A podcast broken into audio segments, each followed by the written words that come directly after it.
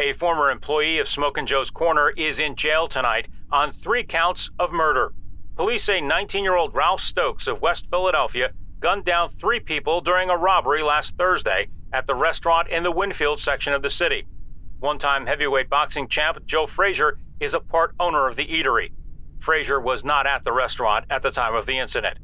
Police are searching for a second suspect whose identity has not been released. Lieutenant Edward Funk says several thousand dollars was taken during the robbery and has not yet been recovered.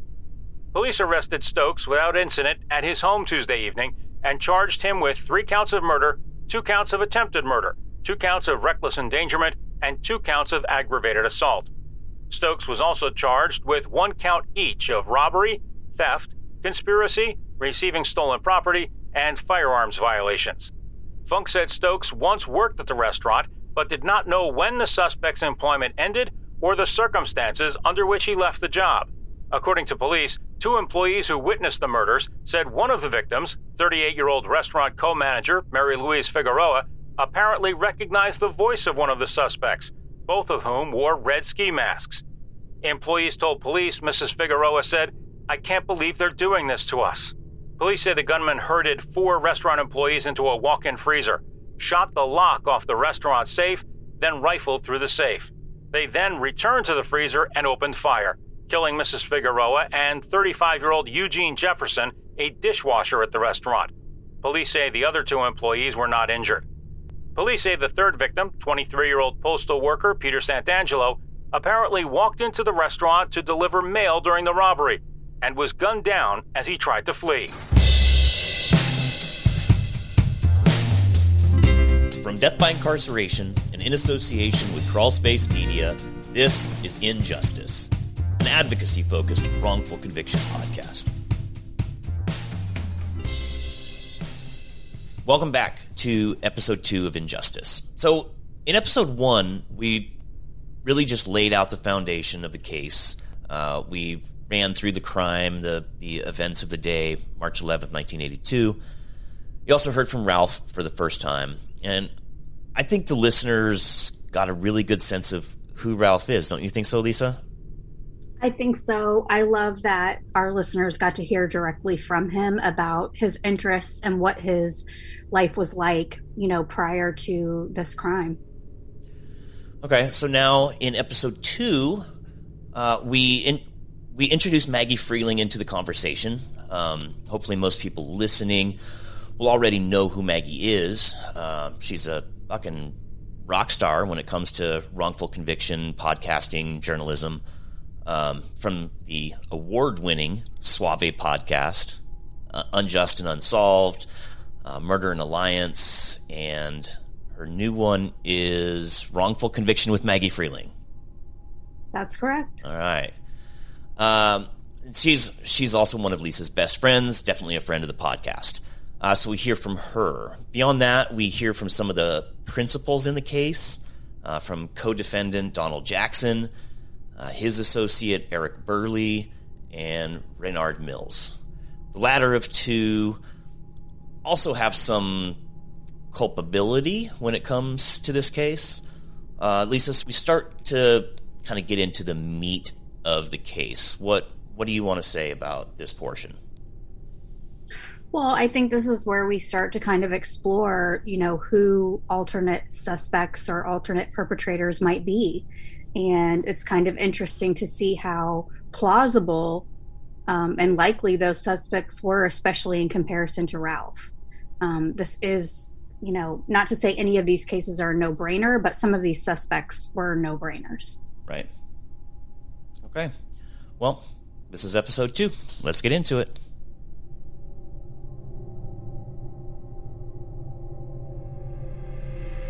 My name is Maggie Freleng. I am a podcaster and journalist, and I predominantly work in wrongful convictions. We want to specifically talk about Ralph's case and then sort of transition into advocacy work in general. So, okay. if we, you know, if we start with Ralph's case, I know that Lisa had initially brought this case to you when you did your episode of Unjust and Unsolved. And if I recall from that, you were a little bit hesitant at first to take the case. Mm-hmm. what was it that brought you around on his case? I think, you know, well, let me say that the reason I was hesitant, and maybe Lisa has said this in, in other uh, episodes, but is just that, you know, I, I usually am more comfortable taking a case that has been vetted by a PI or an innocence project or, you know, some outside source that has taken a, a second, third, fourth look and like, you know, has said like this is pretty solid. With Ralph's, you know, that's that's why Lisa and myself, you know, feel so passionately about it is because no one has really done that. So I was hesitant to look at it just because it didn't have that vetting. You know, of course, I trust Lisa, which is great. So, you know, I, I opened the case file, and really what sold me is when I just started reading it and talking with Lisa and asking questions and going back and forth with her and saying, you know, well, what's up with this? What's up with this? It really, you know, just just the evidence and knowing it's a Roger King case. At the minimum, it should it deserves a second look because it's a Roger King case. So, so there were a few selling factors actually. Yeah, Roger King is definitely a recurring character on our podcasts. Like, you know, from our, our first one we did, we're, we're going through Ralph's now. We're going to try to have Jimmy Dennis on in a couple of mm-hmm. days since he knows Ralph so well. So yeah, so you you become familiar with the project, and now you're not only all in, you're you're now recruiting people. Troy is on the staff now. That's awesome and he even got an in-person visit so i'm a little bit jealous. I hope to to get over and see ralph one of these days. This is okay i want to ask you a question because lisa and i were talking about this last night. Do you have a theory on this case? Lisa's theory is that donald jackson is the shooter. The more i read it i feel like it's eric burley. Whose team are you on maggie? This is very important. I, you know what? To me, it's like I, I think I've probably gone back and forth on on which one. I think I was always under the impression it was Burley. But either way for me, I mean there's two people who are are significantly better persons of interest than Ralph ever ever was. So, you know, that's it's just sad and horrifying that this happened when there's two people who you know are uh, should have really been looked at. What do you think is would be the most compelling reason that could, you know, at a minimum, get Ralph back in court? I mean, the only, the only thing that would get him back in court really is new evidence, you know, and I think that's possible because I think, like we've said, his case was never given a fair shake, even after his conviction. It really needs somebody to closely examine it you know a pi to work on it and find new new evidence that i think exists especially because we know that larry krasner has given um his team all of these boxes of files from the da's office that is probably a lot of stuff that they've never seen before. You know i think that's what'll get him back in court and i think there's a really good chance of that happening. Well and remember too he still has that habeas pending. Mm-hmm so that's still there that's still something that they can rule on you know they they have been given files by the da's office there most certainly will be new things in there that they could add to the habeas that's already pending and uh, i mean the other alternative to me which is just a no-brainer is submitting the case to the to the conviction integrity unit you know which is something that yes. could be done right now you know so i yep. think there are a couple options it's just yeah. if people are if people are willing to, you know, pursue every option now. I, I'm of the like mindset that he's been there 40 years. What are we waiting for? You know, submit this to the CIU. He, he, you know, the time that he's been down. Um, well, yeah, I think the CIU is another, you know, really great option um, that for 40 years has not been used. Blows my mind, but I think you know he needs to submit to the CIU. Right. Yeah, I mean, on the, the lab test results alone that were that were hidden from court, I mean, that's just sitting there in that in that habeas file, and I mean, you would think that that that at a minimum would get this thing back in court, but fucking Roger King. So there's uh, six witnesses and a couple of other key uh, subjects, and moved right into Donald Jackson. So Donald Jackson is the one other person who is currently in prison for this crime. He's the only other person that got charged.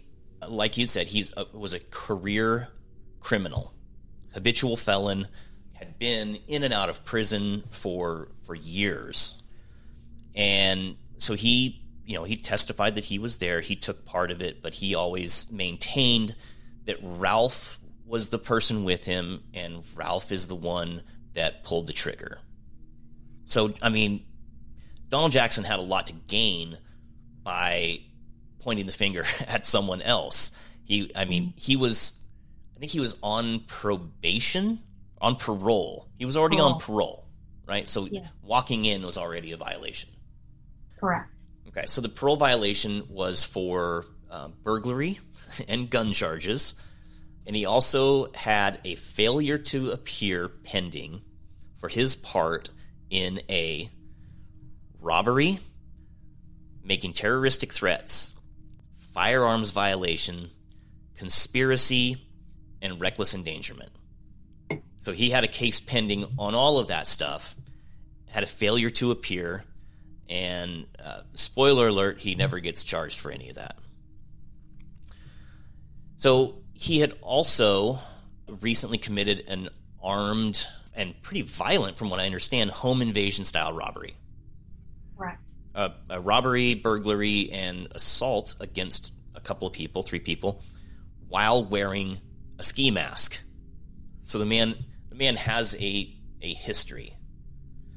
So he's while he's in custody, he's told that Ralph is in the other room and that before he flips on you, you should flip on him. First person to talk gets a better deal. Classic Elliot Stabler. That's what he did. That's what he pulled on him, a classic Elliot Stabler.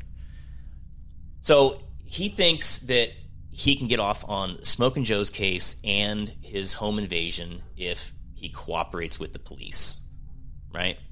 After the crime, Donald Jackson and another involved person involved in this whole mess, Eric Burley, absconded from Philadelphia and the reports were that Donald Jackson absconded dressed as a woman yeah. to an ex girlfriend's house in New Jersey. The timing is remarkable if he wants to say that, you know, he's not involved or or he's not the ringleader of it. There's no real evidence that he and Ralph knew each other prior to this. They knew of each other, I believe. They knew, knew you know, Ralph knew his name anyway and who he was, but they didn't know each other or run with each other. And I think anybody in Donald Jackson's shoes with a record like his would have jumped at any opportunity to place the blame on somebody else. And for whatever reason, I think Roger King had already decided that Ralph was the one that was going to be held accountable for this crime. Whatever the reason, I mean, I, I have no idea what in his mind made him actually believe this, but that's the road he was going. And they threw this bone to Donald Jackson to get life and not death, not have the death penalty be possible for him. I mean, if you're there and you're a party to the crime, you would be as, you know, yeah. culpable and and you know, subject to the same sort of punishment as the other one. But yeah. he had the opportunity to get out from underneath that and that's exactly what he did. And I think that, you know, that's not very hard for people to understand. No. So no, and so you know Roger King did what Roger King does, he you know somehow got the court to throw out a bunch of Jackson's previous crimes, so right. that the defense could not could not impeach his credibility. I mean, they threw out all but a, a couple, one of which was an open case at the time of the crime, but was miraculously dismissed afterwards. The investigation as a whole was was so heavy handed Investigators connect Jackson to the home invasion through their investigation into Smokin' Joe's. They contacted him through his girlfriend, arranged a surrender, you know, basically telling him, "We know Stokes is the shooter. Come in and give a statement before he falsely accuses you." And it should be noted that Ralph was never offered any type of deal like this, and that the death penalty was on the table from day one. Why? I mean, that tells you right there that that King had his sights set on Ralph. The the investigation they never offered Ralph the opportunity to flip on anybody else. They, they it was it was directed at him the whole time. Well, because he didn't know anything about the crime and he didn't have anyone else to throw under the bus either. You know, if you don't know anything about it, it's hard to do anything except say, I don't know anything about this. Right. You know, but looking at the history, the criminal history, you know, looking at Donald Jackson on one side and Ralph on the other, you know, it's shocking to me that they actually not only like enter even just entertained the story but that they went after it so hard and they were able to accomplish their goal in in convicting him and, and getting Ralph sentenced to death row. Yeah. Isn't that remarkable? Yeah. It is. I mean, it's it's doesn't even seem possible. You know, when you look at the the lack of evidence, I mean, you know, we'll get into that later, I guess, but when you look at the the evidence that was used at trial that turns out to not be true, and then you look at, at all of the witnesses and what they what each of them had to gain by testifying against him, it's really shocking. It, it is. We'll pick it up on the other side of this break as we listen to a word from today's sponsors. All right, so Donald Jackson pled guilty to the charges connected to this case robbery, conspiracy, and second degree murder, and was given a life sentence. And as, as we know, in Philadelphia, a life sentence is basically a death sentence, right? That's what that means. They used him, and then when trial came, they didn't even call him as a witness. Someone that I supposed to told him that I did this. They didn't even use him, so they used him to get me in jail. And then I I don't want to use word karma or anything like that, but eventually, later on, months later, you can find an article. He was up Germantown. He got accused of um robbing a woman or something. The police was chasing him down the streets, and they shot him, shot him in the back, and he been paralyzed from I think the neck down ever since then. Been in a wheelchair right now. You, you- you know what the funny thing is? My lawyer, I don't think my lawyer ever said anything to him. My lawyer, Malcolm Waldron, said anything to him. But that's something I've been thinking about recently because if the case, if it all starts on false evidence, how do it go further when you know what you have is, is false?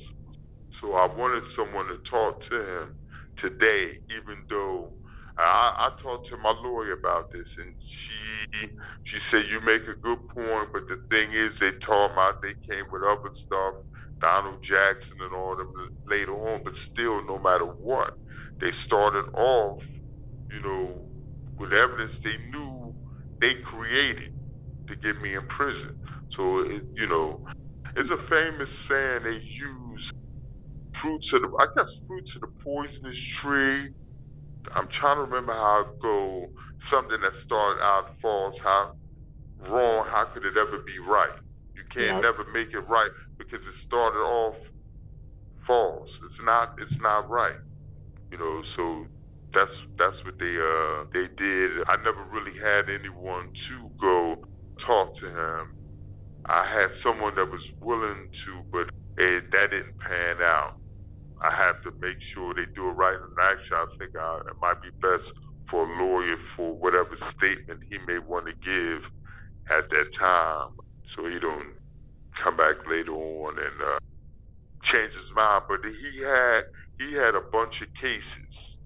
He had a bunch of cases at that time. I think robberies, and all of a sudden, all of them went away. You mentioned Eric Burley. Burley's testimony was that Ralph and Donald Jackson come to his house right after the robbery. They split up the proceeds, they stash the gun, all that stuff. While they're there, they see a news report come on come on the TV and claims that Ralph basically says, "I did it." The defense they they paint Burley as the second suspect. The story that he tells about them coming to the apartment and you know taking out guns, there's there's this this whole thing where he takes a gun allegedly the murder weapon. He goes and he stashes it under a flower pot or something.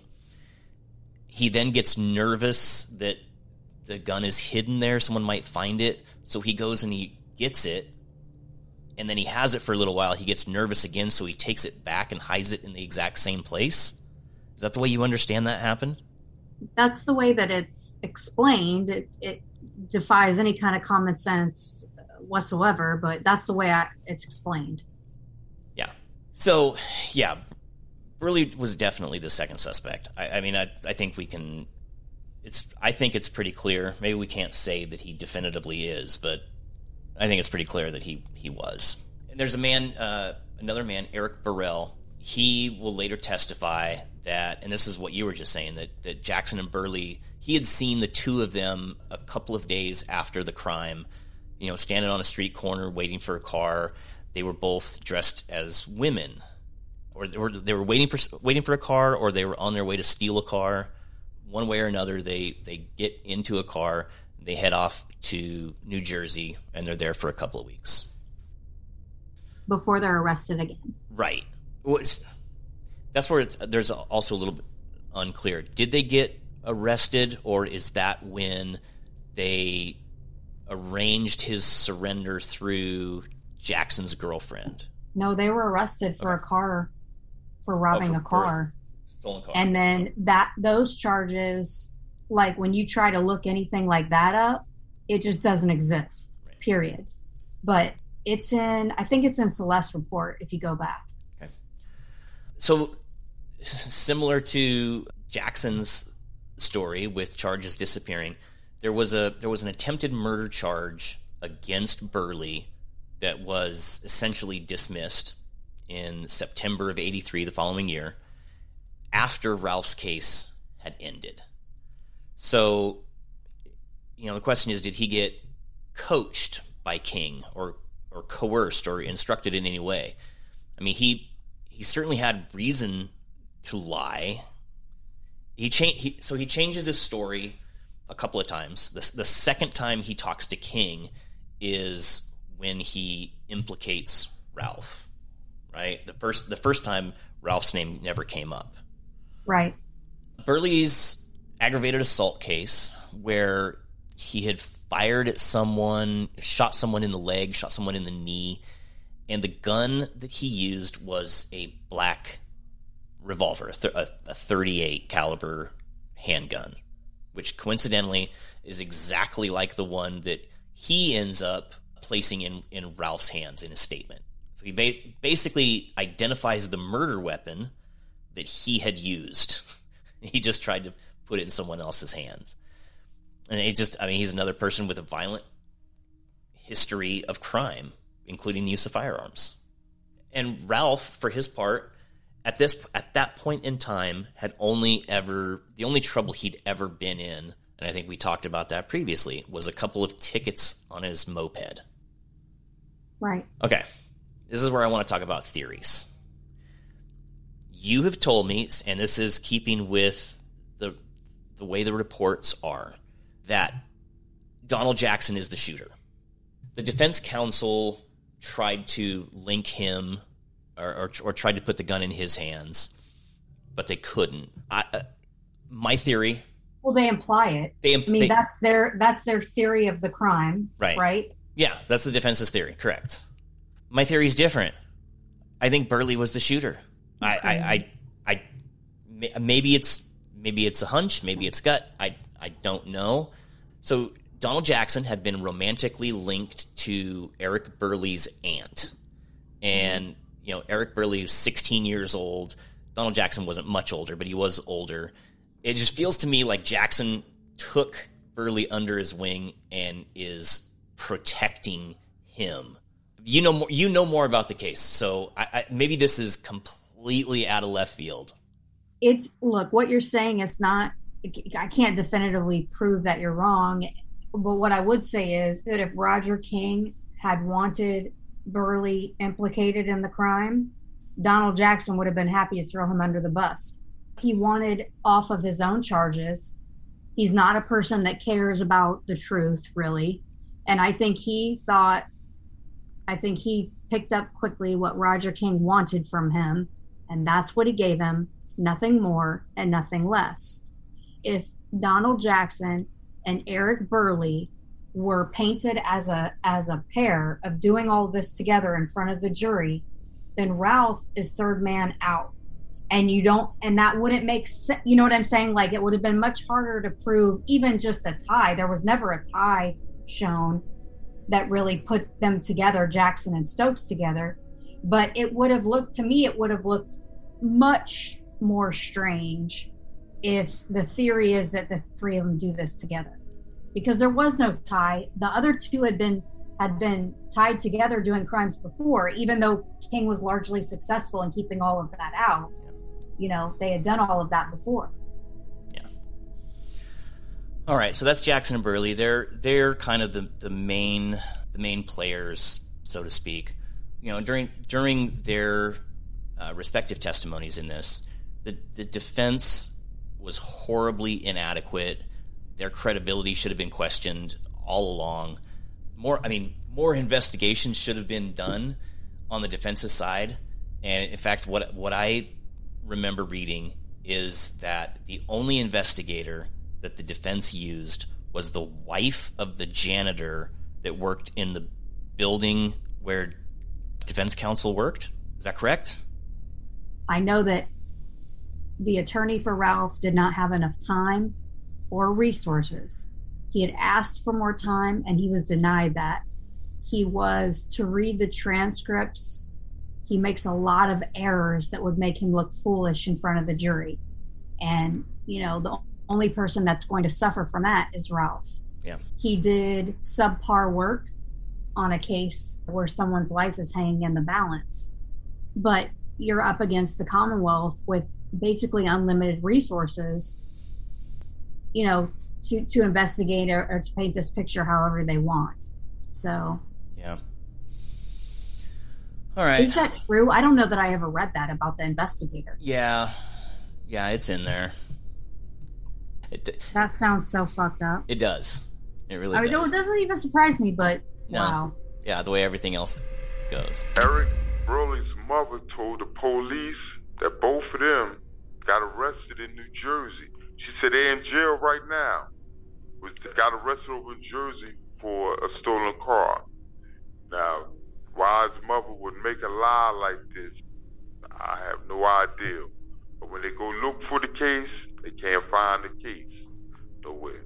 But Roger King, this is his history of making stuff like this go away. I didn't I didn't see the evidence in other people cases. I follow other people cases to see stuff that he has done. Uh, yeah, I know in 1981 he was the feds was investigating him on a case. It's in a document I think Lisa got, but a case was in charges was board against him. But the piece of paper we have, you can see where everything was redacted, so you couldn't see what they was investigating with.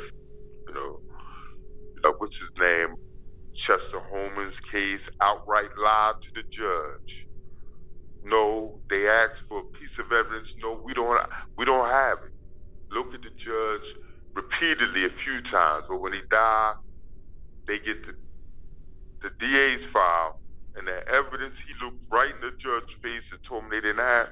Here it is. Here it is. I'm just hoping everything else to be found because there's a history that things they take things, things don't never get found. Jimmy Dennis, case evidence he signed out, they got proof he signed it out. Evidence is never found again. Charges and numbers brought up against him. Physical evidence, they got his signature, he signed it out. You know. Sometimes I feel like I take one step forward, two steps backward. You know, then I gotta poke and prod these lawyers to do their job, get investigated out there. I don't know if Lisa ever took this. There is something else. Okay. I'll talk to him about it. About, you talk to him? No, I will. Okay. Yeah, it's if they can find this, it would just totally blow my whole case up. Cool. That's something they found two days later. Wow. And these these lawyers that I have, they found it in 2004, and they never did nothing, never told me about it. All right. I just found out last May from an investigator. Okay, so Renard Mills, we talked about him previously. I don't even know where to start. So he he was initially picked up as a suspect. A couple of days after the crime, police pick him up with the sole intention of giving him a polygraph test, which you don't do. You don't go right to that unless the police think that there's something, there's a reason that he might be involved. So mm-hmm. he's the one that had the the shaky eye identification that we were talking about earlier. So he's in his statement he says that he didn't recognize the perpetrator's voice, the person that, that shot the people that he was there with. But he would have been able to recognize Ralph's voice because they not only worked together there at Smokin' Joe's, before that they had worked together at another barbecue joint. Right. So his his testimony is is sketchy, his polygraph is sketchy. What's odd is why would he say stuff like the eyes look like Trent if he was involved in trying to frame Ralph? I think that he would say that because it's very similar to what Mary Louise Figueroa said. It sounds like Ralph. And if you're involved and you're not wanting to completely, like, completely implicate the wrong person, you would say something like that to kind of like give yourself a bit of an out. Yeah. And it goes along with what she said. So it's not going to be super suspect.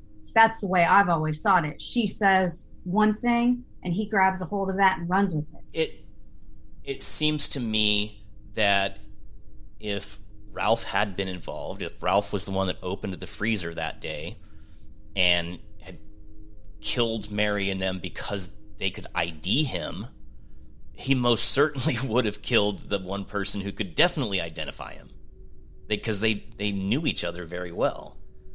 I, it just, I mean, I, again, circumstantial and, and weird and just sort of off the cuff, but it just doesn't, it doesn't make any sense.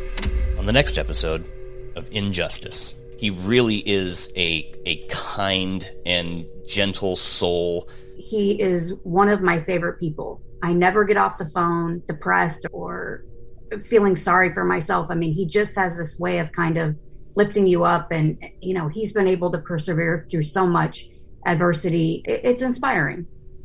The police kind of got creative with their notes, repeatedly having crossed information out and rewritten over it.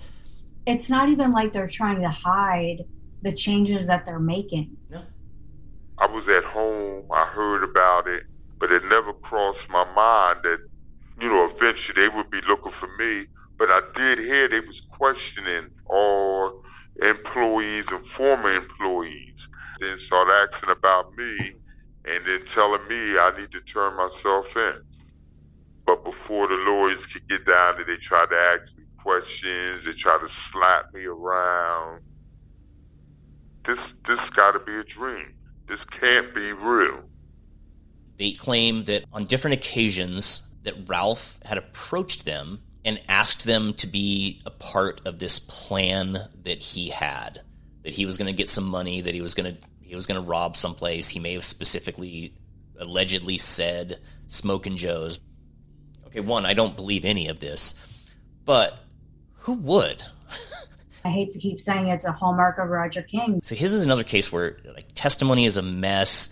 King completely exploited the ineffective counsel. He was going to do whatever he wanted to do, whatever he felt he needed to do to get a conviction. And if it lied, twist the evidence, he was going to do it. And he outright told the jury that my father was lying. He looked right in the jury's face and said he was lying. He was willing to do anything. But with these lawyers, you got to deal with the best hand you got. He further states that I don't know exactly what time it was. It was approximately 11 after 2. That sounds like you know exactly when it was or you're make or you're making up the story. I mean, I just can't imagine hearing any of this and believing any of this is credible whatsoever. at the very beginning, they decided who did this, and everything that created a problem for that narrative, they ignored or they coerced or they fixed it in a way where they could get this to fly in front of a jury. So that wraps up episode two. Uh, throw it to you, Lisa. How do we want to leave today? Well, our call to action for today is to follow Ralph's social media accounts. Um, basically, they're all the same thing free Ralph Stokes on Facebook, Instagram, and Twitter. If you have any trouble finding them, you can go to his website, freeralphstokes.org, scroll to the bottom of the page, and there are links there. Awesome. All right. That's it. That's the show. Thanks for listening. Bye. The Injustice Podcast is brought to you in association with Death by Incarceration. Thank you to Crawlspace Media. Sound design, audio post production, Jason Usry. Special thanks for original music to Bonaldo Rivaldi. Check out all his great stuff on iTunes and Spotify, Bandcamp, wherever you get your music. Please support independent artists. Right now is a, a real tough time for creatives. Go to injusticepod.com for more information, including what are the great podcasts we are listening to. You can also find information to contact the hosts directly there. General inquiries can go to info at injusticepod.com. Thank you for listening. This has been an Injustice production.